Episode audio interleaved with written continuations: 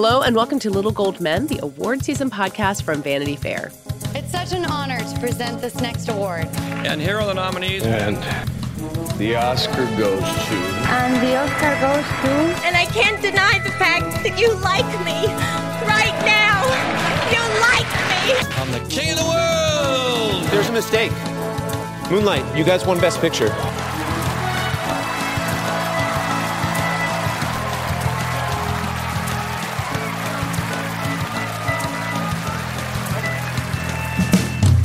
I am Katie Rich. I am here with Richard Lawson, Hello. with David Canfield, Hi. with Rebecca Ford. Hi. And once again with Chris Murphy. Hi, people are going to get sick of me, I fear. You got to ride this as long as it'll take you. I'll take it. This week, we're continuing our Pride Flashback series with a look at BPM, the 2017 French film about ACT UP Paris. Uh, and Richard and Chris will be joined by some fellow uh, Broadway dorks for a Tony's preview because that's an award show that's coming up right now, uh, unlike the Emmys, which are so far in the future. Um, but first, before we get into any of that, there's been some news over at the Academy. Uh, there is going to be a new CEO of the Academy. Um, and David, I'm going to throw to you pretty much right away, since when I saw this as a rumor, you had information about what this all means, and I would like you to share it with me and everyone else. It means that those inside the Academy are pretty happy from sources I've spoken with. Uh, Bill Kramer was the CEO of the Academy Museum uh, and was really the, the figurehead behind getting that off the ground. So he's developed a lot of relationships and he's very proven uh, in the specific areas that I think those within the organization were hoping to see from uh, the successor to Dawn to Dawn Hudson uh, as the CEO. Um, you know, I think the Academy is in a particularly perilous moment right now after last year's Oscars, the not only handling of the of what happened with Will Smith, but the communication bungles were so frequent and severe that I think all involved look at Kramer as a really smart fresh start who knows a lot of talent, knows a lot of people, uh, was very instrumental in one of the Academy's bigger PR boons of late, and um, Th- being yeah, the museum. Yeah, yeah, being the museum, and I think Yeah. uh, they're they're satisfied. This was this is what they were hoping to happen. When you say fresh start, I mean, given that he's kind of already inside the house, like he's obviously a new person, but it seems like he's like a, a steady hand who has a little bit of a new direction, but nothing too crazy. Exactly. I think in terms of fresh start, you're looking at somebody who is within that, you know, academy umbrella, somebody that is seen as, you know, very competent and very personable. There were definitely some mixed feelings from what I gathered about Dawn's tenure generally. And so I think everyone's just looking forward to a new chapter after everything that happened last year. Yeah, I think, you know, Dawn held that position for 11 years and through so much change, you know, some of it, most of it obviously beyond her control, but I think she became such a polarizing figure just because she had to deal with Oscar So White and diversifying the voter body and then Envelope Gate and now the Will Smith slap. And there's been something almost every year. And, and you know, even when the Academy Museum was taking forever to be built and costing so much money, I feel like a lot of the blame went to her. And then Kramer was actually brought in to sort of not to replace her, but to replace the person who had been in charge of making that Academy Museum happen. And, and he kind of helped get it back on track. So I, I agree from everything I'm hearing too. It just feels like it's time for some some fresh blood, really, because you know Dawn had to be in charge of it for so long and through so much turmoil. And to Rebecca's point, I mean, a good chunk of that was obviously out of Dawn's control. Yeah. Yeah. I mean, if you think about where the Oscars were 11 years ago, you're not going to even necessarily point to mishaps that happened on their stage, but just the dramatic changes in the way we watch and talk about movies. And the Oscars have certainly struggled to respond to a lot of that. Um, but that doesn't necessarily mean that, um, say, Bill Kramer would have handled it better. Um, but, you know, having gone over those bumps, I think there's some hope that there is opportunity for a less bumpy next few years. I was interested reading the Ankler report about Bill Kramer, um, kind of when it was still rumored that he would be in there. And it pointed out that when the Academy Museum opened, there were a good number of people who thought that it omitted the Jewish history of Hollywood. I think probably as part of their efforts. You know, I went there a couple months ago, and re- they really go out of their way to highlight like filmmakers of color and actors of color and places where Hollywood has failed those people. Um, but it said that uh, we've heard that Kramer has worked hard to meet with and listen to critics and is busy evolving the museum to take these criticisms into account. And part of being CEO of the Academy, I think, is knowing that you're never going to make everybody happy because there's just always going to be someone complaining. But someone who's already had that experience of trying to smooth over ruffled feathers while keeping an eye on diversifying in the future, that seems like a really good balance. Yeah, definitely.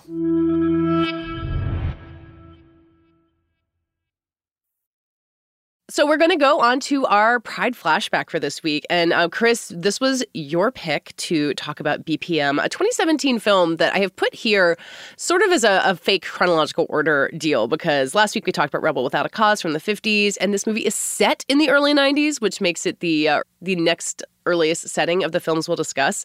But this is a much more recent film, and I think you, know, you watch it for 10 minutes and you realize it can only be made now. But um, Chris, why did this feel like, of, of all the potential movies we could have discussed, why was this the one you picked?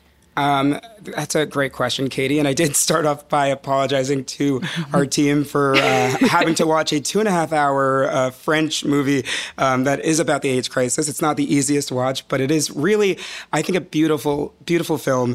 And it sort of, as you said, although it was uh, made in 2017, it captures a sort of a queer narrative and sort of a standard queer narrative that we've seen since sort of the 80s and 90s that used to sort of be like the only queer narrative that used to appear on screen in terms of, you know, capturing, you know, how devastating and frankly horrific and terrible the AIDS crisis was. I mean, we've seen it in a lot of different films and plays and musicals. Angels in America, The Normal Heart by Larry Kramer, uh, The Inheritance most recently. I mean, Rent is like sort of the big seminal one, I would say, at least for me as a musical theater head. Um, and even Philadelphia, um, the Tom Hanks's uh, Oscar-winning film. So I just thought that like for Pride and for as a great way to sort of kick off and sort of like look back while we move forward. I think BPM is sort of a perfect film because it is, you know, it was made only five years ago in 2017, but it really is classic and a really, I think, a excellent entry in the genre of sort of a depressing and sad but very vital and very necessary to watch queer narrative of how devastating the AIDS crisis was and is still. Richard, I want to throw to you because uh, you put BPM at the top of your top 10 list in 2017. Um, and I'm imagining that oh, you wow. still stand by that. Oh, yeah. Yeah. It's an AIDS movie that, you know, there are other things like it, but I think that what Robin Campillo does so beautifully is is train that gaze in one direction toward the Larry Kramer, the political action of the normal heart. And then, you know, we have this one, I mean, staggering scene of death.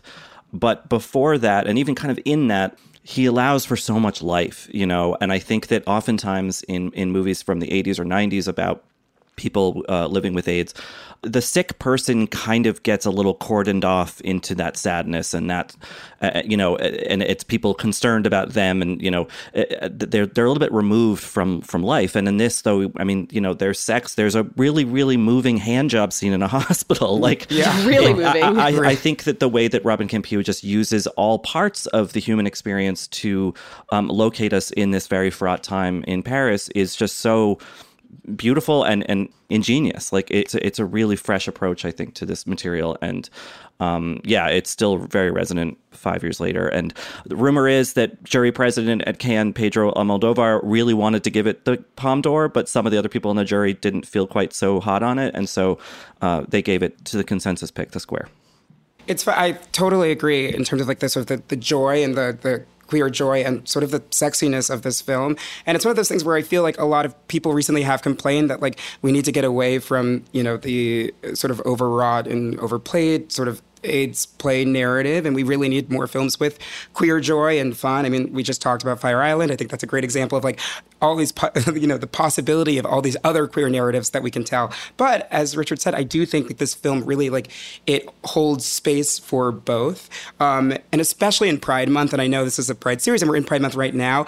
A lot of this movie takes place at Pride, or is like sort of centered around Pride. And as we like sort of, you know, we make all these jokes which are very true about like corporate Chase Bank Pride. It's very easy to forget like why the whole thing exists at all in a way, you know, because we're, you know, we've sort of gotten past this moment. So I think BPM is a really, it's a wonderful film to sort of remind us, oh, this is this is why you know the marches and this month is important and why yeah we need to actually you know take time to celebrate and also to protest and also to fight for our rights.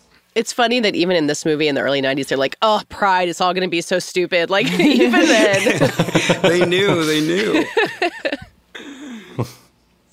it's it's also interesting uh, to that point. I remember watching this movie near the end of 2017, and that was a pretty big year for queer film. We had Call Me mm-hmm. by Your Name, we had Beach Rats, we had God's Own Country, a Fantastic um, Woman too. That actually- a Fantastic Woman, yeah. All movies that I really like. Um, the most part, uh, those are pretty. Those are downers. uh, especially like I remember coming out of Beach Rats and just like kind of being catatonic for a few hours. It was pretty. It hit me pretty hard. Um, and and this one, it it has just so much space for life. I mean, it, it's it's a messier movie than some of those. It's not quite as compact, or well, you mentioned the two and a half hours, Chris, um, or tonally consistent. But it, I, I think that's why I love it so much. It it just it it kind of pulsates to the mm. title of the film um, with a real feel for um, being inside that kind of movement, um, fighting for your life and fighting for your community's lives. And there's a real energy to that that I didn't forget about, but revisiting it now was like, oh yes, I remember the exact context in which I first watched this movie, and it it, it kind of went down the same way again, which was cathartic almost. I remember the energy of the dance scenes, which kind of recur throughout the movie, and I think means something different every time. But I had forgotten how electric the the conversation scenes. They're all in this like college lecture hall, yelling at each other in French, but I can like feel the energy of the conversation and the disagreements and people snapping when they agree with something or don't. And you've got um Sean, this main character, who's like kind of in some ways the most uh, confrontational of some people in the group, uh, and you just hang on every word that they say. Again, even though it's in French, a language I do not speak, I was amazed by the the flow of that dialogue in so many of those really long scenes. How much they they grab you. Yeah, I think you can really it's the way he captures that sense of urgency that is just it's so powerful and I don't, I'm not an easy cry, but I have cried every time I've seen this movie in Cannes during award season that year, and and three days ago during that last uh, scene. I just, it's just the way he builds it all to that. Um, is just so powerful and and you know a lot of those like meeting scenes or even when they're meeting with doctors and pharmaceutical companies could come off so dry but just the way they film it and and the actors it just all feels so powerful and it's just a really phenomenal storytelling. It is, and so that leads me. I wasn't at Vanity Fair in 2017. I wasn't an Oscar expert back then, as uh, all of you might have been. Um, why didn't it get nominated? it just blows my mind because it, it was so wonderful. I remember watching it in 2017, and like that sort of like stirred. You know, it really. I was very upset, um, and I still to this day I don't really understand how it sort of just did not get a, a best foreign language film nomination. Well, I think the sex is one reason why, uh, mm. and I think the politics is the other. I mean, I, the, the complaint that I heard at Cannes a lot um, from people who were, you know, uh, perhaps predisposed to liking the film was that oh, the, there's so many of these talking scenes and they're going over and over and the politics of it and it's like yeah that's the point like it, it, it it's supposed it's supposed to show that like the surreality of what was happening these young men dropping dead left and right all around you that that had to be met with all of this bureaucratic discussion the contrast there is so it's wild, you know, but that was the reality of it. And I think that like Campillo is is admirable for leaning into the sex of it, yes, but also for forcing the audience to really sit with like the process of trying to get this thing recognized and treated, you know. Um, and uh, I think that something about that energy that maybe a little bit brash, kind of aggressive, like, no, you're going to sit and listen to us talk this through maybe alienated too many uh, viewers. Yeah, and this was before uh, the now international branch um, instituted a kind of save system where it had become frequently controversial the kinds of films that would be passed over. Um, this is a very finicky group of voters, as we've learned, um, and their selection process is unique compared to um, other branches and other categories. So uh, it's also just a case of you know you take all those points that Richard made, and then even if it's uh, widely acclaimed, relatively widely seen, um, movie as it was uh, in that year, and even as France is one of the best performers in this category consistently, it was always the case that a movie that could rankle like that uh, would miss the cut. And that did happen this, that year. Um, I, I think it was actually cited as one of the examples of why um, they did institute a, a change to well, the system. where does this fall in the Academy's international membership drive? Like, I'm looking at the the page for it, and this is the last year. A Fantastic Woman actually won that year, which is interesting. Um, but it's the last Yep. year that the foreign that the international feature winner wasn't nominated in another category. Like since it's been Roma, Parasite, another round, Drive My Car. So it feels like the Academy wasn't yet where it is now in terms of paying attention to to international film in general.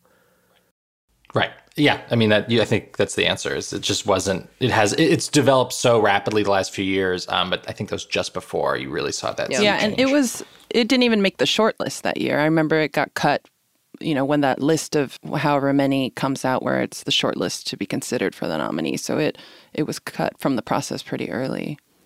Yeah, it feels like that had to be a catalyst to sort of the, which is the amazing thing that the Academy is doing, which is becoming more international. And that, you know, the fact that this was so close to Parasite and Roma and yet completely ignored, it feels like, yeah, that this snub had to have sort of uh, been a catalyst for change, which, I mean, it's sort of a parallel to the movie in terms of, you know, not getting your due, you know, Hmm. but sort of paving the way for future generations. So, which is kind of bittersweet.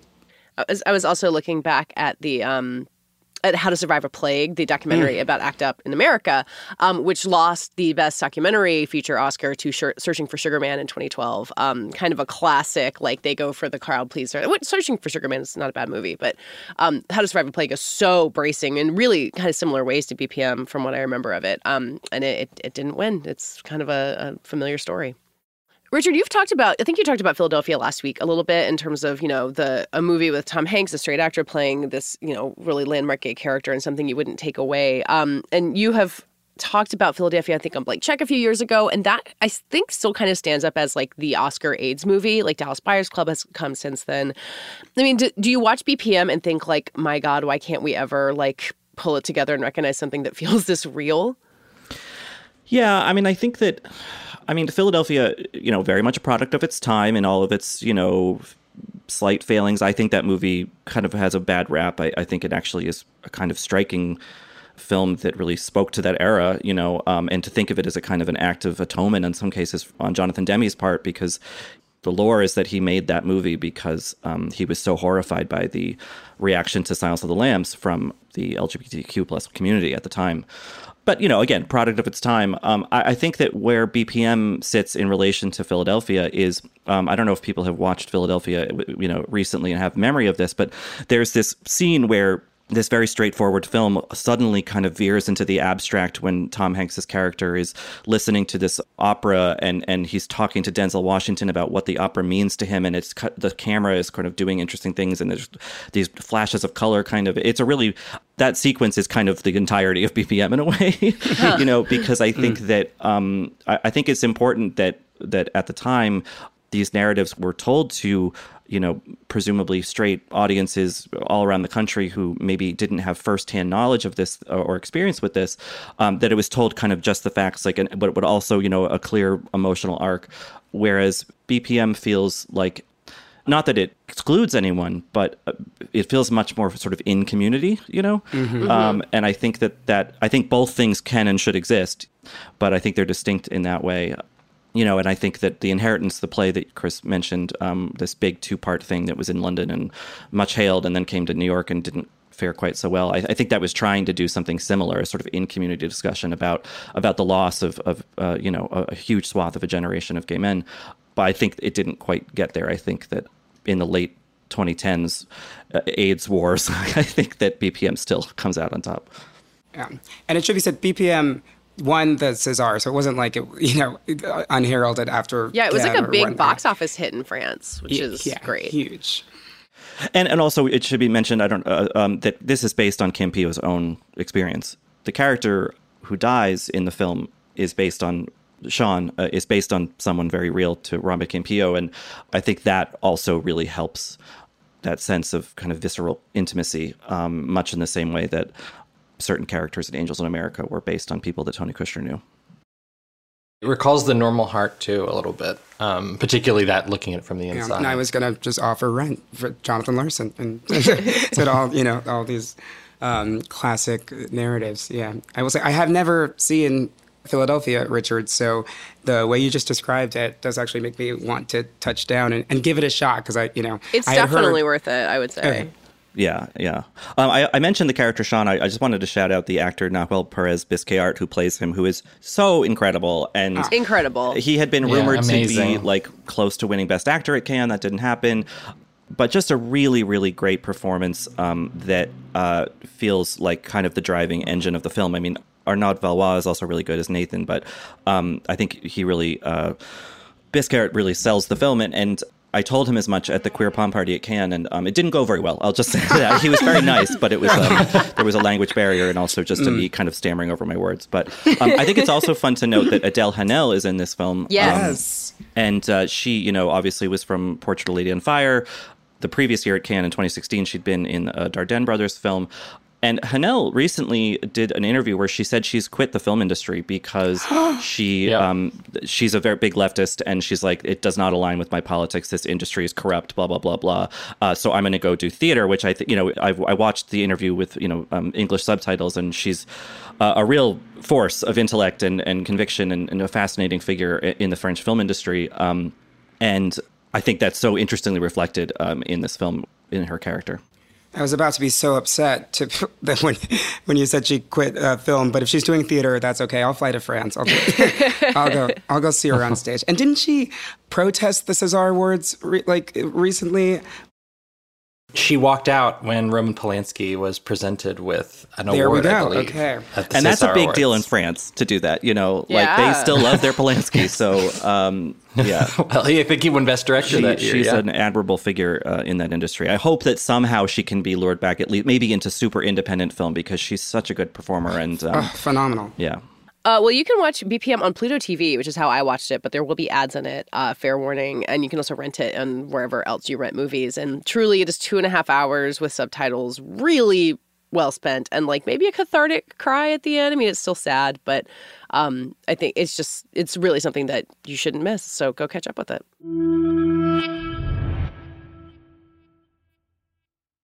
So now we're going to turn to uh, the discussion that Chris and I had with our fellow theater goers. Katie, you said dorks. I think geeks is a lot kinder. I'm so sorry. geeks. I'm not up to date even. on the language. I would take nerds, dork and dweeb. Those are those are the mean ones. Um, but um, yeah, so it, uh, we had Jackson McHenry from Vulture and Esther Zuckerman from Thrillist, people who Chris and I have definitely seen out at the theater uh, throughout this whole 2021 2022 season. Uh, yeah, so it was a lively, perhaps long conversation. But worth every second. Uh, yeah, Definitely worth ab- it. about who who could win um, on Sunday night and uh, maybe who should win also. Yeah, and I some of the categories I think we still we really didn't land on exactly anyone. So you know, time time will tell who takes it home. Well, it's June, uh, early June. Uh, so, in addition to the start of Pride Month, although it always seems related, I mean, these things are all causally connected. Uh, it's also Tony season. Um, the Tony Awards are on Sunday night. Uh, the return to the regular June date after last year's weird thing, and it was in the fall, I think it was. Um, so it actually hasn't been that long since we've had a Tony Awards, but um, these are awards, and we do cover awards on this podcast, even if we don't talk a lot about theater. So I thought I would convene an expert panel to go through uh, the potential big winners or potential big losers. Um, so you can win your Tony's pool uh, if you are still doing that in 2022. uh, so I'm joined by uh, VF staff writer Chris Murphy, Hi. Uh, Vulture senior writer Jackson McHenry, Hello, hello. and Thrillist senior writer Esther Zuckerman. Hello.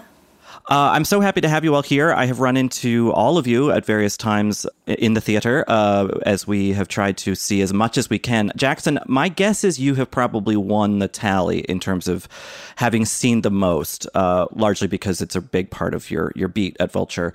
So I want to ask you first. You, I'm also working off of a handy. You did a predictions thing for Vulture of what's going to win. What do you think the the sort of narrative of the season was, if there was one, and beyond like we're back from COVID? Was there anything that unified this season um, past that kind of landmark moment? It feels like it's been uh, a three part season almost because of the, the COVID delay in that there were shows that opened last summer and fall that were sort of the first out of the gates. I guess officially it was Bruce Springsteen's little sort of encampment at the St. James doing his show. um, and then Passover, which is this play about police violence um, that did not get uh, any nominations, which is frustrating, I think. Um, but and, and then a sort of whole batch of what felt like more experimental plays that were opening in the fall that were sort of before producers wanted to bring out the big blockbusters that they had planned for the spring, kind of testing the waters, testing the ticket sales. Um, and then those were opening alongside the sort of major juggernauts like Wicked and Lion King and everything and then a batch of shows that were in performances that are technically still part of this season, but were in performances in last, you know, March and then reopened. Things like Six and The Girl from the North Country.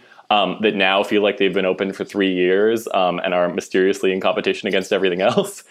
And then finally, the arrivals from this spring, the, the shows that would have been sort of traditionally Tony competitors that all seem to squeeze into April I think there were something like 15 uh, openings um, in over the course of April. I saw our theater critic Helen Shaw um, at all of these performances. She just looked increasingly wearied. I was like, "Can we like get you, you know, lumbar support um, through through insurance or something?" But those were things like Macbeth with Daniel Craig, Sarah Jessica Parker, and Matthew Broderick in Plaza Suite. Um, but also sort of new arrivals like A Strange Loop, which had been off Broadway way before the pandemic, and even Funny Girl, and so it, it's sort of like weird to think of all of these separate categories and separate contexts in which all these shows were developed and suddenly be like, okay, you have to choose the best of these very different um, productions and they all have different goals. So, yeah. Yeah, I think you've, you've articulated that well. It, it did feel kind of scattered between revisiting stuff that I had seen right before the shutdown and or, or stuff I was anticipating seeing and then just brand new things. Um, and, and I think somewhere in there I did have that feeling of, you know, Broadway's back, baby. Um, Esther, was there a show or a moment in a show that you most potently felt that throughout this season, like that Broadway really was truly back?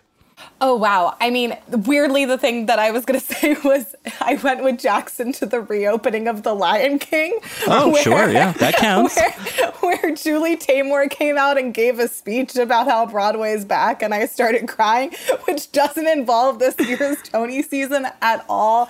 Um, but it does feel like I was going to say it does feel this strange strange loop maybe, but um, of this of this Tony season involves the fact that I saw six in March 2020, the weekend before the shutdown, and then that Monday somebody who an usher in the theater had tested positive, and I wasn't sure whether I should have even gone, and then I saw it again, like, and I was like, oh, okay, we're back, I guess, but I'm repeating the same thing. So that's sort of the strange way I felt uh, sort of ushered back into this Tony season.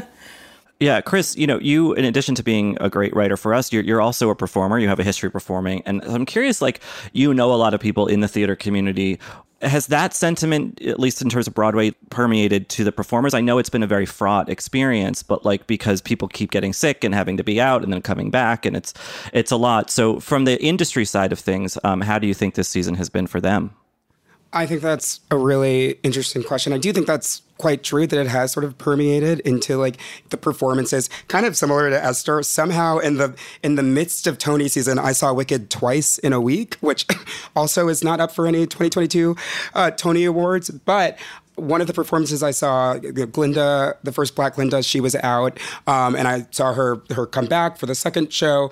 Um, and you, the energy in the room is palpable. You can feel sort of the energy of the performers on stage, and their connection is sort of unlike anything that I sort of felt before um, the massive shutdown. I mean, Richard, we saw it Come From Away. I think that was like the first performance back for that cast. And it felt like a literal rock concert, like like Bruce Springsteen level sort of um, just energy and vibe and just electricity. So and that's sort of on the, the good side of things, right? So it's like really the energy is so palpable in the room. But then on sort of the upsetting side, I don't know if people saw this, but Beanie Feldstein, who's um, Fanny Brice, she just tested positive for COVID, I think, in the last 24 hours. So now, you know, she has to miss a swath of shows because of that. Um, so as much as we might feel that you know, we're sort of Broadway has been back since like the September 20, uh, 21 Tonys.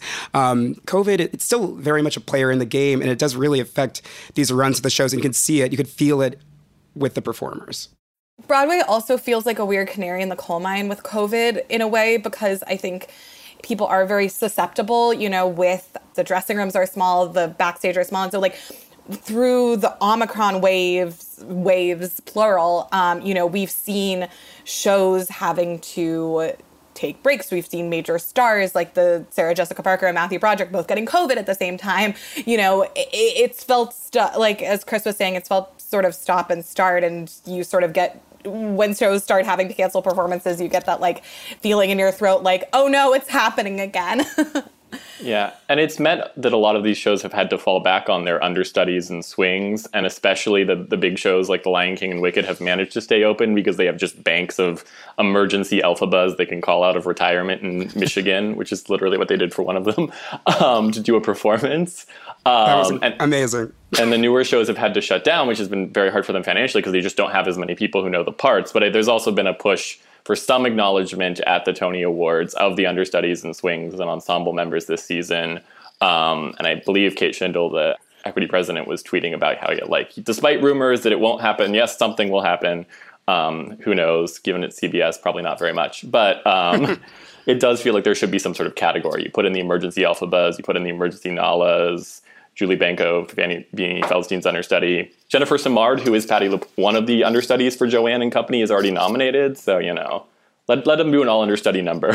it seems at this point, especially after this season, that it's sort of crazy that there isn't either a best ensemble Tony or like a best swing or a best understudy or some like legitimate acknowledgement. I mean, obviously, I hope they have a number, they have a moment, but like an actual award. I mean, the swing tracks in these shows, you know, you have to know at least you know three to four to five to eight different tracks for these shows. It's really incredible and you know they never really necessarily get their due. So i hope i hope that that's at least you know that conversation extends beyond sunday night. If you know we need to acknowledge them in some way. I feel, and I think they shouldn't be taken for granted. Considering a, a friend of mine was in an off Broadway show, and I and I, I, after the show I said, "Oh, that was great. Do you want to meet for a drink?" And he said, "Oh, I'm really not allowed to be indoors for the run of this because we don't have understudies, like pretty much." So it's amazing that those resources are there, and I, I agree they should be celebrated. Also, talking about going back to Wicked, going back to Lion King, like I feel like they should have a Tony, some sort of Tony category for like still trucking along, like you know, or like or, or like an 18th replacement of Elphaba. I mean, Emergency Elphaba is a great name for a, a memoir if anyone wants to take that. But the old gal still got it yeah. award, you know. Um, well, let's get into specific uh, who's going to win, maybe who got snubbed if people have opinions on that. Um, and I figure because it's usually the big ticket driver uh, in, in, any given Broadway season, although maybe not so this year. Um, let's start with musical. So in the best musical category, you have Girl from the North Country, uh, which Jackson mentioned, MJ about Michael Jackson, Mr. Saturday Night, which is a stage version of the Billy Crystal film from a long time ago, uh, Paradise Square, which I actually embarrassingly don't know much about, uh, Six the musical, and A Strange Loop. Um, now, Jackson, you have predicted A Strange Loop winning. I'm going to guess that Esther and Chris, you are in consensus with that decision yeah, I'm gonna go all in on that. All in on that one. I will say I'm a little like I'm worried because I'm rooting, very actively rooting for a strange loop. I'm I have a slight worry about six. I, I don't think it's really going to happen. I still would, I guess, place money, but six has been just such an enormous crowd pleaser over the however many odd sort of disjointed years it's been running and has the sort of like little girl showing up dressed like Queen's um, sort of vibe to it, but I, I'd say a strange loop generally. yeah. Well, I, on that note, Esther, I do feel like what you said in terms of how it came out literally like the day like the day right before covid sort of hit um, sort of works against it in a way that it feels like it's been around for three times as long as as basically every other nominee. So as much as six is a crowd pleaser it's fun. The score is amazing. They're making it into a movie. They're filming it professionally. I think they just announced that. So it, it's having a moment. I do think it's hard to ignore michael r. Jackson's incredible groundbreaking never before seen pulitzer prize winning original musical a strange loop so in like a just world, uh, COVID would have not happened. And one of the many small improvements from that would be that Six would have already won a Tony for the 2019 2020 yeah. season for Best Musical. Um, but I, I, do think, like Esther said, the case for Six is that a, a, lot of Tony voters are producers and especially road producers who have a vested interest in trying to get a Best Musical that is a moneymaker because then that makes it easier to advertise your you know San Francisco engagement of the show. But I think there's also such a vested interest in in the sort of artistic qualities of the Strange Loop, its specificity, its um, of the moment it's already won a Pulitzer. It's opened just right in the right before the Tony voting season, so I'm hoping for a band's visit like when there. Yeah, I mean, it's an interesting. Strange Loop is so fascinating. I, I saw it off Broadway, and um, in that intimate space, with probably the barrier to entry financially, the audience felt younger than a Broadway audience does. It felt more diverse than a Broadway audience does. When I went to go see it on Broadway, and this is a show that deals with Black queer sexuality and the theater and all of this stuff, and and it, it's very pointed in a Broadway context at the audience it's performed to in a way, which you might think could be kind of alienating. I mean, when I went, there were two black women sitting behind me, and at one point, one of them turned to her friend and said, do white people get this? and you know, the the Tony voters uh, is not the most diverse body of awards voters, um, but I think in some way, I mean, correct me if I'm wrong, anyone here, but like I feel like that alienation or that intended alienation actually works in this show's favor because it is very viscerally, I think, proving one of its points in that way. I will say I saw it um, with a friend, and then I sent my uh, white older parents to go see it with saying it's amazing, and they came out and loved it. So you know, to to that sort of Tony voter demographic. Um, thumbs up.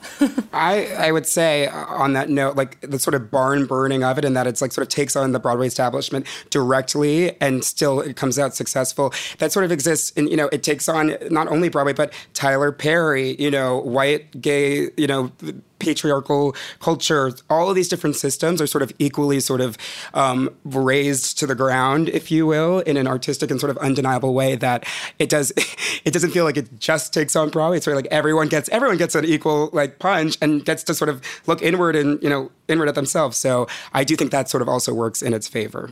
In that in that predictive view, Jackson, how far do you see a strange loop going in terms of other wins? I mean, you have great performances. I think there are three nominations in both featured and lead, and uh, obviously Michael R. Jackson himself. Do, do you see like a Strange Loop sweep on its way? I think it certainly could be possible, uh, especially in terms of the book. Feels very likely as, for a win for it, especially if it's going up against Six wasn't nominated for its book, and I can't imagine trying to reward the sort of weird self justifications of the Michael Jackson musicals book. Um, it is wild. Lynn Nottage already has two Pulitzers, and then she wrote this, and it's it's questionable. Um, but uh, its score, I think, might actually is something that I can imagine breaking in Six's favor, um, just because Six is so dependent on all of these pastiche pop songs that sound like great pop songs.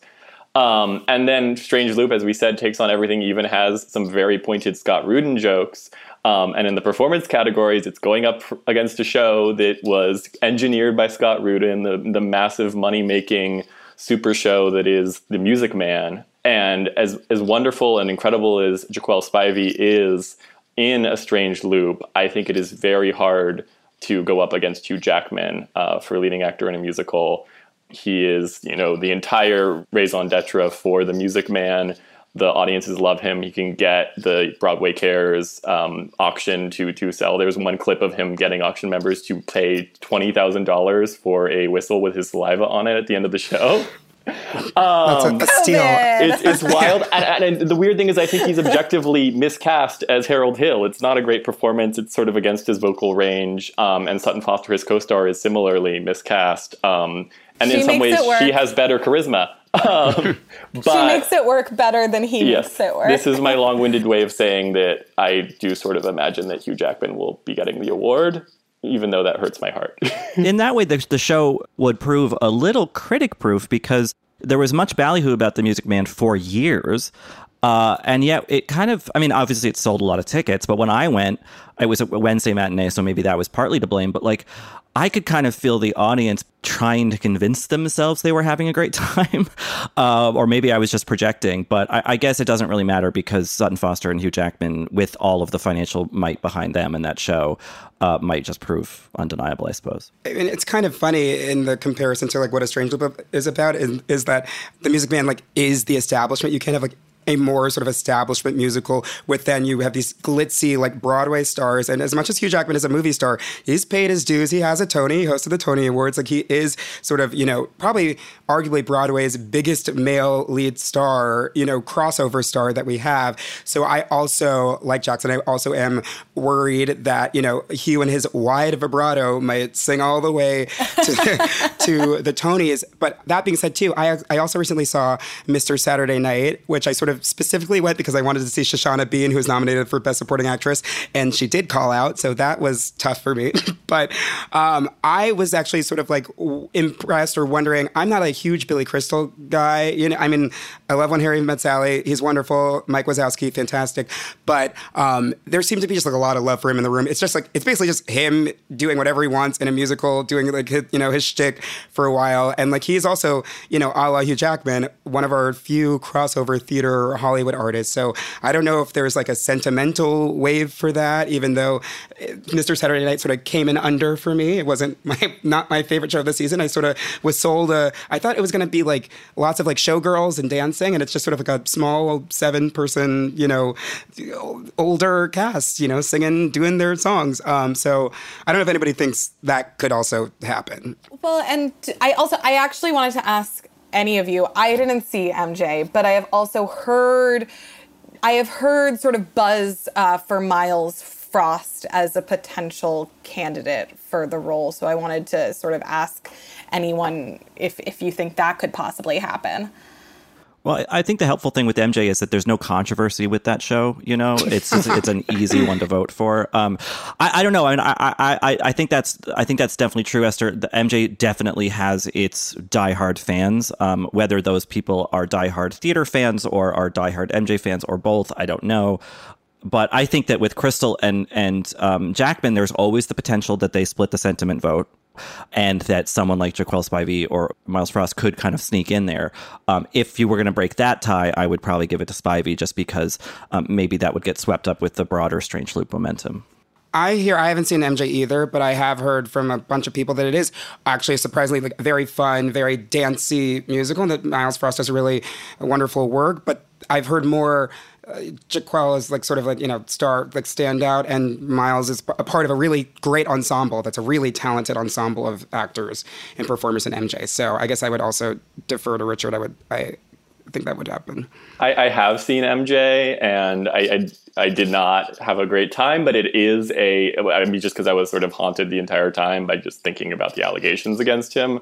Um, but it is a spectacular dance whole sequence, Christopher Wheeldon, who directed it and did the choreography, um, it does feel like there's sort of an outside chance, and maybe not even an outside chance, a good chance of it winning for choreography, which is, is in itself interesting because you're like, how much is it choreography for the show? How much is it just perfectly replicating um, Michael Jackson's Dangerous Tour? How does that work? How does authorship work in choreography? Um, but yes, and Myles Frost is giving a very, very perfect, exact impersonation of Michael Jackson that I think you know there could be there could be a branch of Tony voters that are like, love the show, great spectacle, why not? you might have been the person who actually told me that. You told me that it's like a, a, good dance. Okay, that's all coming back to me. They now. put out the, the first number from MJ on on Twitter at one point, and I remember one of my friends being like. The, the number of retweets this is getting, the, the amount of heat this is getting, you, you never know. Yeah, and I guess you know, Jackson, you're predicting Sutton Foster to win uh, in the lead actress category. I would maybe say, just for my own somewhat limited viewing, that Sharon D. Clarke from Caroline, or Change could be the spoiler there, just because that's a very respected show that got a revival that felt like it was done because it was timely, but also because Caroline or Change in its original run um, maybe didn't quite get the uh, attention it deserved because it came out the same year as Wicked, right? And Avenue Q.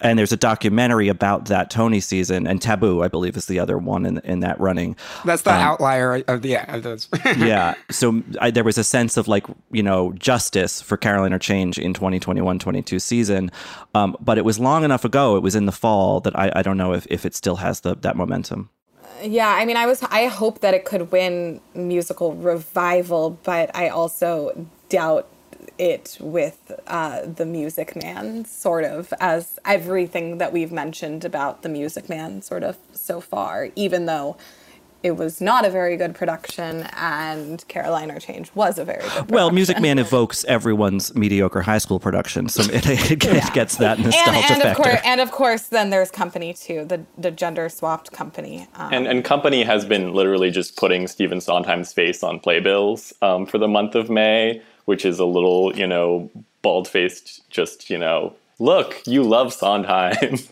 Yeah. he is gone time to reward it. Um, the sort of like what was the Imitation Games campaign: honor the man, honor the movie. um, exactly. honor the man, honor honor the very British, not very New Yorky feeling gender swapped musical. Well, it's interesting that uh, read the company Caroline or Change um, Music Man sort of uh, three way fight. That company, actually, their lead actress, Katrina Lenk, who won the Tony for the band's visit, actually did not get nominated. She, some would say that's a snub, others would say that makes sense.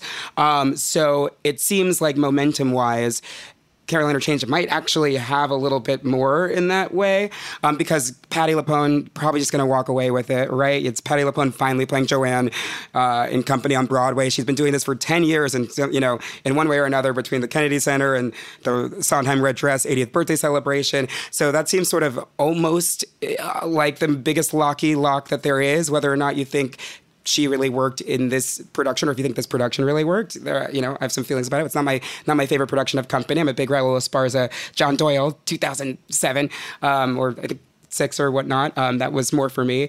But that's a long way of saying I am hopeful Sharon D. Clarke, you know, could emerge uh, victorious, and maybe that would mean that there might be some, you know, some slight little chance that Caroline or Change with a gorgeous Jeanine Tesori score written by Tony Kushner. Just a really phenomenal, weird, operatic musical about um, you know a, a, black woman who's a maid for a Jewish family um, in Louisiana in the '60s that really never got its due there might be there might be a way. Or Tamika Lawrence, who's amazing as Dot. She's in the Best Supporting Actress category, and she was in Black No More, which was off Broadway and had a really banner year. And she just killed at miscast, uh, singing uh, she was singing Lost in the Wilderness and she forgot the words at the end and she actually made up lyrics that were better than what Stephen Schwartz wrote. And I'll say it.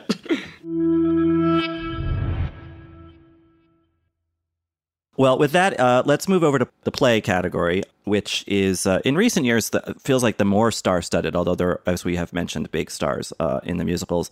Um, so the best play nominees are Lynn Nottage's Clydes, um, Martin McDonagh's Hangmen, The Lehman Trilogy from Stefano Massini and Ben Power, The Minutes, which is Tracy Letts, uh, and Skeleton Crew by Dominique Morisseau. Jackson, you have predicted the Lehman trilogy. Um, that was probably the best thing I saw on Broadway this season, so I am going to agree with that both in predictive sense and also um, you know, that's what I would like to see win, I think, at this point. But Jackson, would that be your pick too? Um, not just a prediction, but also your favorite?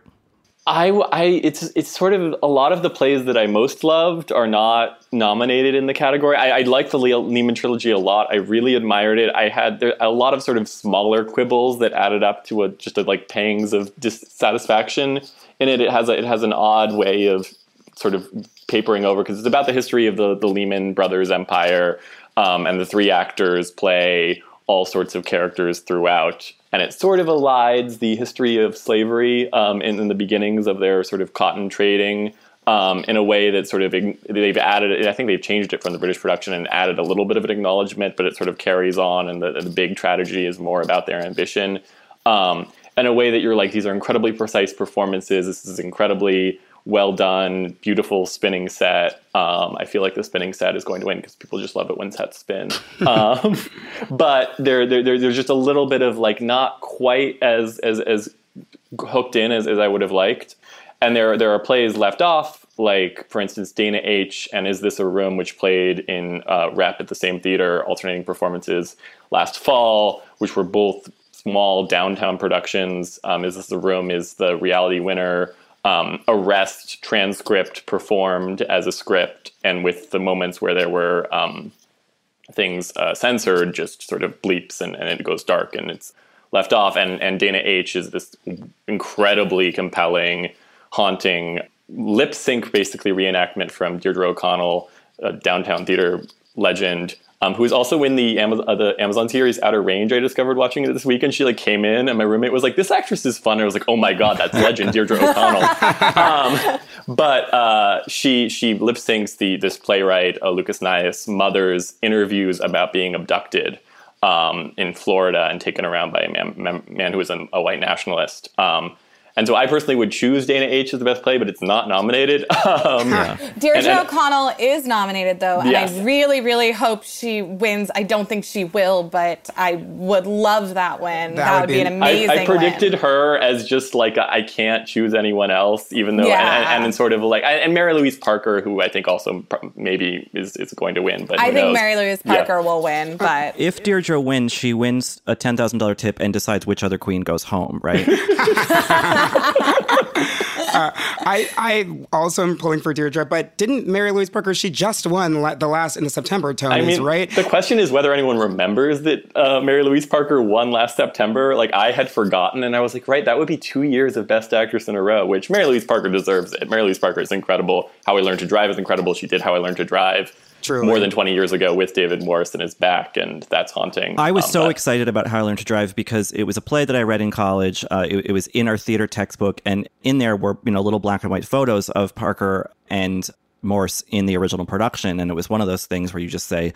Well, gee, it would have been cool to see that. Maybe I'll try to find it in some sort of video archive. Um, and then they actually just did it again. And and I while I found Parker to be, you know, as as she was in The Sound Inside, which she won for last year, um, so incredible, I was really blown away by David Morse, who I'd never seen on stage. And that is such a tricky part where he's playing this loving but also abusive uncle um, to the lead character played by Parker. It's a kind of memory play. Um, I, I was just really blown away by him, and I, and I see Jackson. You've predicted that he'll win, and I, I, I mean, if if that show wins something, it would be pretty cool if it was him. Yeah, and I think that is just an incredibly tricky, haunting, unnerving performance, and it's so much about him having to seem both pathetic and absolutely horrible in at the same time. Yeah, and that degree of difficulty is often for both of them, something that obviously. voters, you know, they they take a shine to that because it it they're not only thinking about the work, um, uh, you know, as a whole, but it's like, gee, to do that on a Tuesday night, like you know, uh, and then it, twice the next day, it just yeah, it seems like a lot. And I think there's a good amount of sort of theater goodwill built up for David Morse. He was in the Denzel Iceman Cometh that also spawned Austin Butler into finally getting Elvis. Spawned is a good word. reformed him from the Carrie Diaries to Den. He's an incredible actor, t- telling Baz Luhrmann, whatever. But David Morse was, I think, the best performance in that Iceman Cometh by far. Um, and in sort of maybe a little bit of like a Laurie Metcalf back in like 2015, where it was like she's been in so in so much good theater, and then finally everyone's like, right. But anyway, yeah. It also helps too for his category that every the three Lehman trilogy uh, actors they all got nominated. It's a pretty big. I think there were seven nominees. So I mean, if we're talking about vote splitting, I don't know how you pick between the three Lehman trilogy brothers. um, And then sorry, um, sorry to American Buffalo, we're sort of not really in a Mamet space. I think as a community right now. So the, already that sort of I think creates a, a little bit of a pathway for David Morse to take it. And yes, as everyone said, him and Mary Louise Parker were both really phenomenal in it. one of the most scrutinized categories uh, in the on the play side of things, and for reasons that I think are very frustrating, uh, is featured actor in a play because um, Jesse Williams, who Jackson you've predicted to win for Take Me Out, uh, that performance became very famous online because although they take your phone and put it in a sealed kind of mylar bag or, or neoprene bag, uh, and so there's not supposed to be any footage of the nudity in the show. Something did leak out, and all of a sudden, this Broadway play that Richard Greenberg wrote, you know, 20 something years ago was like trending on Twitter. Do you think any of you think that helps or harms uh, Jesse Williams' chances? I would assume kind of help in, in a kind of cynical way. I, I, I, that was part of the reason why I predicted him, just partially because he has handled it in a an incredibly like in, in a way that he shouldn't have to deal with. They're they're so explicit in the theater. It's a, sh- a show about a man coming out on a baseball team and all of the tension that that inflicts, and has scenes where they're nude in locking rooms, taking showers, where the point is the awkwardness of the nudity and the way in which you, pe- people start to observe each other and wor- think about you know sexual attraction, think about being looked at, um, which disrupts the presumably straight atmosphere or whatever.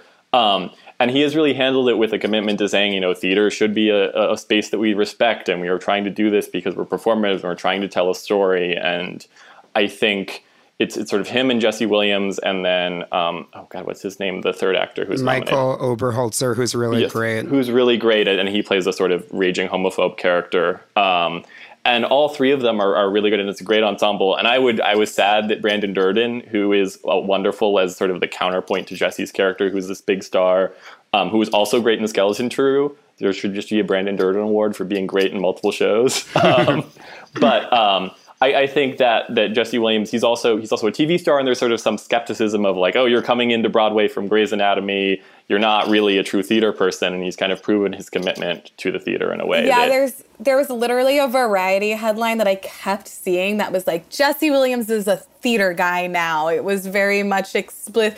It felt like very much an explicit like okay, this guy is going to win the Tony. This is like his anointment that he can like make the transition from one to another.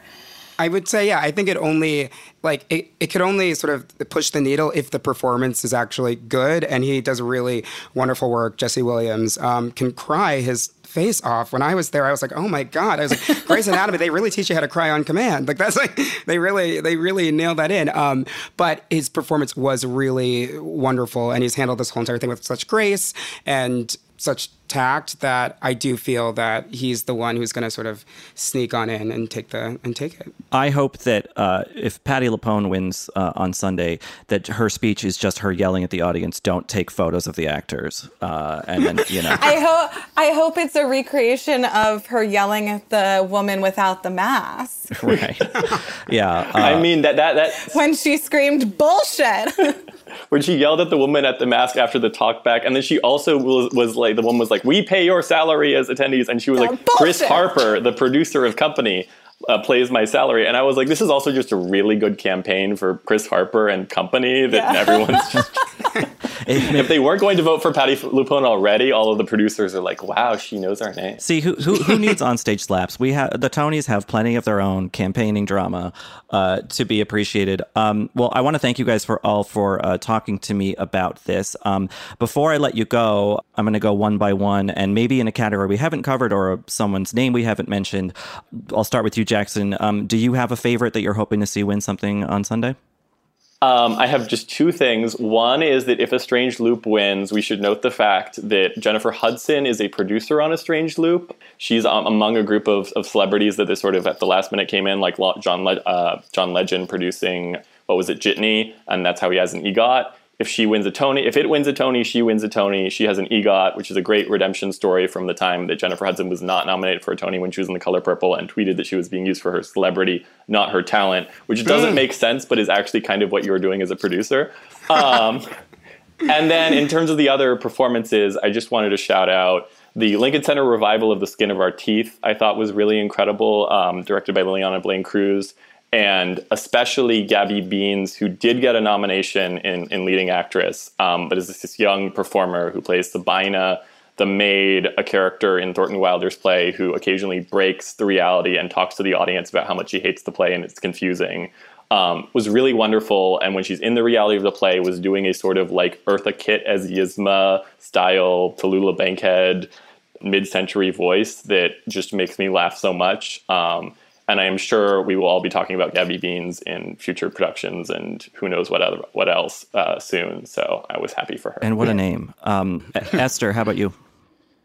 I mean, I was on it. I honestly mentioned the one that I, I really want, which is um, Deirdre O'Connell for Dana H. I'll say that, like, just going through the category, that that play should also win sound design because it's the most incredible sound design I've ever seen in those categories. Aren't broadcast on the Tonys, or maybe they will be in like the pre-show that's airing on Paramount Plus. I honestly have zero idea how that's working. Um, thanks CBS, but um, yeah, I, I that was really sort of the blowing away. Also, shout out because she's not going to win, but Jennifer Simard, who has been covering Patti LuPone when she was out, is also so funny in her original role in Company, and she won't get it, but props to her. And Chris, how about you? Okay, I will say, I honestly, I saw Jennifer Simard as uh, Patti's part in Company when she understudied, and I actually preferred it with Jennifer Simard in it. And that's that's going to get people. They're going to come for me in the DMs, and Patti's going to you know scream at me. But that's just my take for the production. But okay, for real though, I want to just highlight two um, featured performances that I, am really personally rooting for. Um, I know we talked a lot about Strange Loop, but I think John Andrew Morrison as Thought Four in A Strange Loop, he's nominated for Best Featured Performer or Featured Actor in a Musical. He is a, does an amazing, astounding so deeply felt work. It, that's just really um, incredible. He sort of plays one of the uh, main character Usher's thoughts in his head, as well as his mom, and we really see this sort of heartbreaking uh, mix of sort of David Morse esque in terms of love and also um, hate that comes with having a relationship. You know, uh, uh, a mother who's who loves God maybe more than she loves her gay son and what that might entail. So really pulling for John Andrew Morrison uh, is phenomenal. And then uh, in the best featured actress in a play, I was blown, blown, blown away by Kenita R. Miller in For Colored Girls Who Considered Suicide When the Rainbow uh, Is Enough. Um, she uh, was, uh, they're all different colors in the rainbow, and she was red, and she has this really, speaking of things that I don't know how you do it eight times a week, she has this absolutely gut punching monologue um, at the end of the play that uh, has stuck with me. And that show, that show's journey, which it was, you know, it was in danger of closing, and then a, a viral campaign to sort of keep it open and to, and to buy tickets for, uh, you know, for other people, specifically marginalized people, um, black people, people of color, to see the play has been really inspiring. And um, and on top of it, she just had a baby like uh, last week, which is um, so I don't know how that happened while she's doing the show.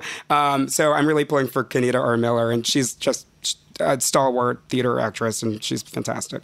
Well, those are all great highlights. Um, I uh, have not seen POTUS, but I like the ring of Rachel Dratch, and a Tony nominee. So, I mean, I think that's that's that's a victory unto itself. But um, uh, yeah, it's a it's a great selection. If some of these shows are running and you're planning a trip to New York, please do uh, try to see them. Also, shout out to L. Morgan Lee, who I believe is the who is plays one of the thoughts in A Strange Loop, and I believe and she's nominated for featured actress in a musical, and I believe she is the first ever trans performer nominated for a Tony. Um, and she's incredible on top of oh, and yeah. yeah. and she has an incredible song where she plays a woman who is because the main character in A Strange Loop is a usher at the Lion King, and to circle around to us talking about going back to the Lion King, she has a song where her character is just like, I like seeing the Lion King and, and I like Wicked. seeing Wicked, and that's enough for me. Um, and it is a really lovely song. So you know. So yeah, if you're coming to New York, go see Lion King and Wicked. You know you want to, and then but go do a third and show. nothing else. No that, other that, interesting theater. yeah. yeah. Uh, well, Jackson, Esther, and Chris, thank you so much for talking with me today, and uh, have fun watching the Tonys. That does it for this week's show. We'll be back next week. We're continuing our Pride flashbacks. We're moving into further into the 90s with In and Out. In the meantime, you can find us at vanityfair.com. You can find us on Twitter at Little Gold Men and on our own. I am at Katey Rich and Richard. Rylos. And David. David Canfield 97. And Rebecca. Becca M. Ford. And Chris. Christras. You can also sign up to text with us at joinsubtext.com slash littlegoldmen or text 917-809-7096. Our editor and producer is Brett Fuchs, and this week's award for the weirdest description of the movie The Master goes to Richard Lawson. There's a really, really moving hand job scene